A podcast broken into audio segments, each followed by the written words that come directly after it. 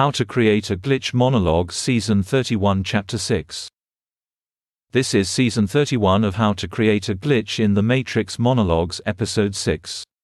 In this episode, we will be drawing together all the examples provided of precognitive or retrocausal thoughts and attempting to find some similarities between them. In past episodes, I gave examples of precognitive or retrocausal thoughts which included precognitively thinking the words, cement mixer, an image of a bear and telluride.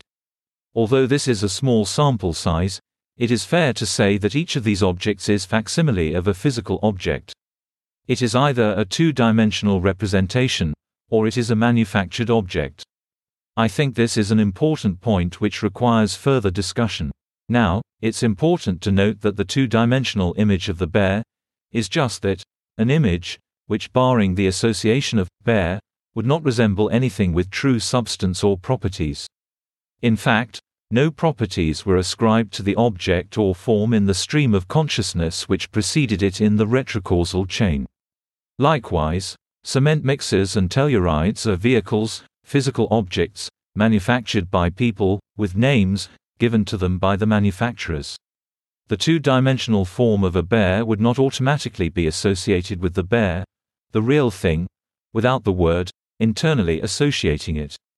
Thus, without the internal word, the shape itself would hardly qualify as a representation of the real thing. Likewise, the cement mixer and Kia telluride are manufactured objects, which bear no association except to the objects which they are. This tells us something about the dichotomy between structuralist and post-structuralist logic. Since both the form of the bear, which is a simplistic human invention, a creation of a consciousness, and the telluride and cement mixer, are also human inventions, we can draw certain conclusions. It appears that manufactured objects, that is, those created purposefully, by human hands, pursuant to a design, facilitate the arrangement of a structuralist perspective. And perhaps this is because as human inventions, they are designed within consciousness, imbued with the systematizations, conceptualizations, and structures of the designing consciousnesses.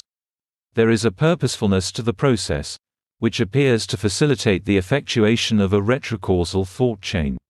Each of these objects is imbued with a kind of residual consciousness, created out of their intentional design. The bare image in fact is a perfect example of this because it is mere representation. It has no meaning without the word associated with it. Which raises another point, if perhaps meaning is the true message here. If consciousness abhors a vacuum, then meaning may be the mind's prerogative.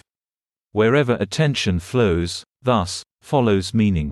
But more importantly, it is as if the objects themselves are already oriented in such a fashion as to facilitate their insertion within a stream of consciousness. As if formless shapes or objects which have a representation in the mind attract the flow internal thought process.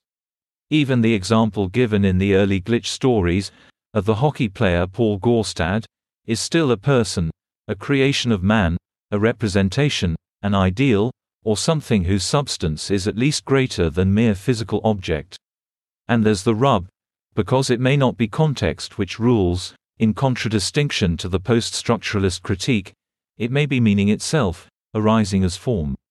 That's the end of the podcast for today. If you enjoyed it, Please like, comment and subscribe.